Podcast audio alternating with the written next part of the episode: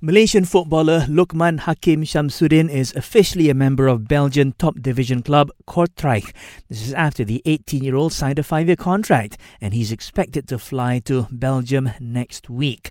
Now, Luqman is one of the nominees for this year's Golden Boy Award, which is handed out by Italy's Tuttosport newspaper.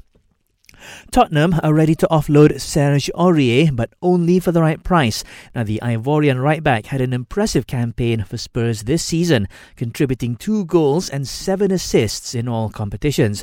Aurier is believed to be a target of AC Milan. Inter Milan have officially signed Man United's Alexis Sanchez on a free transfer. In a statement, the Italian club said the Chilean forward signed a 3-year contract. And former Red Bull F1 driver Nico Hulkenberg could become a test driver at Mercedes. The reigning champions are said to be looking for a replacement for current test driver Esteban Gutierrez, as he no longer qualifies for an FIA super license, which is needed to take part in F1.